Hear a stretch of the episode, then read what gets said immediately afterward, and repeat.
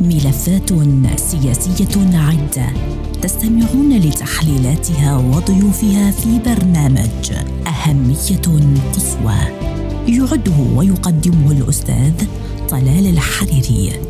الايزيديون من الشعوب القديمة التي تسكن شمال العراق من شعوب بلاد الرافدين القديمة لهم عادات مختلفة وتقاليد مختلفة ودين مختلف والعديد من المزايا التي تميز بها الايزيديون كشعب متنوع ومتعايش مع الآخرين. هذا الشعب المسالم تعرض عبر التاريخ لعشرات من حملات الإبادة منها لأسباب دينية ومنها لأسباب طائفية وعنصرية وسياسية وإلى آخره. ولكن هذه الحملات لم تتوقف حيث شهد الايزيديون مرة أخرى حملة بشعة وإبادة سميت بإبادة القرن والتي حدثت على يد تنظيم داعش الإرهابي عندما سيطر على اراض واسعة من شمال العراق وسوريا قتل الآلاف منهم وسبيت الآلاف من النساء اليزيديات وقتل الأطفال والرجال. ورغم أن المناطق العراقية التي احتلها تنظيم داعش الإرهابي استطاعت الحكومة العراقية تحريرها منذ أكثر من خمسة أعوام.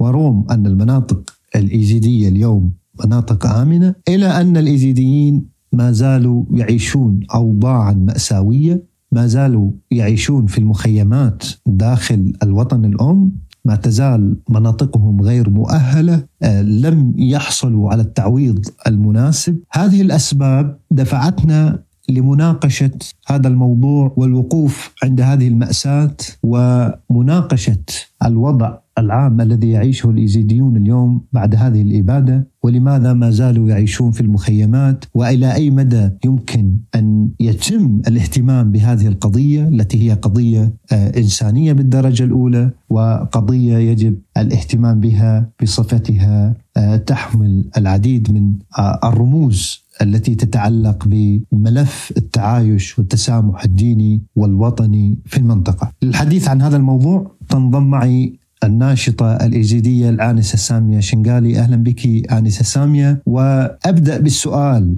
آنسة سامية صفي لنا بشكل دقيق ما يجري في هذه المخيمات من انتهاكات وغياب المسؤولية الحكومية. ما هي أوضاعكم في هذه المخيمات؟ طبعا شكرا آه، لإتاحتي لهذه الفرصة. آه، الإيزيدين آه، في المخيمات يعانون من أبسط مقاومات الحياة. حقيقة أنه آه، وخاصة النساء والناجيات هم يعني آه، بحاجة إلى دعم نفسي. لحد الآن لم يكن هناك أي دعم ولا يوجد مراكز للتأهيل النفسي في المخيمات. والأطفال آه، لدينا آلاف من الأطفال اليتامى. أطفال الناجيين.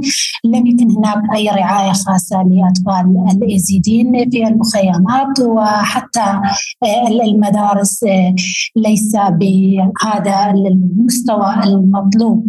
لذلك نرى بأن الإيزيدين اليوم في المخيمات وفي العراق بشكل عام يعني برأي شخصي سينقرضون من العراق. كما انقرضوا من دول أخرى مثل تركيا مثل سوريا وغيرها من الدول. لأن منذ عام 2014 ولحد الآن المعاناة مستمرة على الإيزيدين في المخيمات وفي خارجها أيضا في مكان تواجد الإيزيدين في العراق. وطبعا أريد أذكر موضوع مهم جدا صار قبل فترة قصيرة في مخيمات النزوح. هذا الموضوع يعني أكثر من أربع ملايين خطابات كراهية تم نشرها ضد الإيزيدين وهذه الخطابات من قبل مجاميع من الشباب في كردستان ورجال الدين أيضا. لهذا السبب اليوم نرى في ان العشرات من الشباب والعوائل يهاجرون البلد وبطرق غير شرعية. كل هذه وكل ما ذكرت بسبب فشل الحكومي لتبني قضية الإزيدية اللي تعرضوا لأبشع الجرائم على يد تنظيم داعش الإرهابي. وحقيقة إذا نتحدث عن موضوع الإزيدي بشكل عام سواء في المخيمات أو في قضايا سنجار بالأخص لأن اليوم في سنجار الوضع أسوأ لأن يعانون من قلة الخدمات الأساسية عدم وجود إدارة في القضاء آه، بالإضافة إلى آه، مدينة آه، منكوبة مقارنة بباقي الأقضية والمناطق التي تعرضوا لضرر لكن الأعمار مستمرة في تلك المناطق. أما بالنسبة لسنجار اليوم نعتبر أنه ما زلنا في الإبادة والإبادة والمعاناة مستمرة علينا. طبعا الإيزيديين لا يستسلموا بسهولة ولديهم إرادة قوية برغم اللي صار بنا آه، ناشطنا وطالبنا من الحكومة من خلال المظاهرات والوقفات الاحتجاجية وبكل طرق نحن مستمرين بمطالبة حقوقنا لكن للأسف ليس هناك أي استجابة إلى الآن. آنسة سامية في محور آه، الحديث آه، تطرقت إلى موضوع مهم جدا وهو خطاب الكراهية، خطاب التكفير الذي اندلع قبل فترة وجيزة وخاصة في إقليم كردستان وكان يعبر عن مخاوف الإيزيديين. وهذا يعني أن الإبادة ما تزال مستمرة، آثار الإبادة ما تزال مستمرة، عندما تكون هذه المناطق التي عانت من الإرهاب، عانت من تنظيم داعش، عانت من التطرف،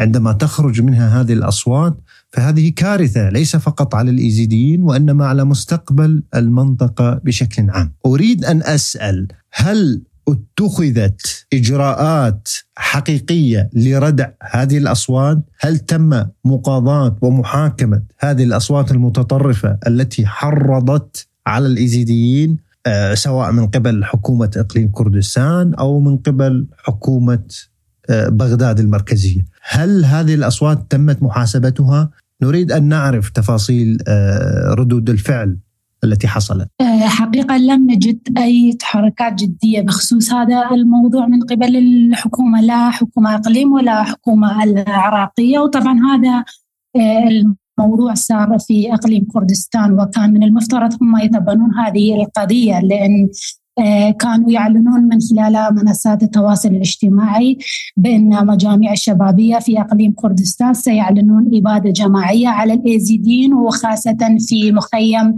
جمشكو آه، في آه، قضاء زاخو آنسة سامية أريد أن أسأل لماذا تعيشون في مخيمات؟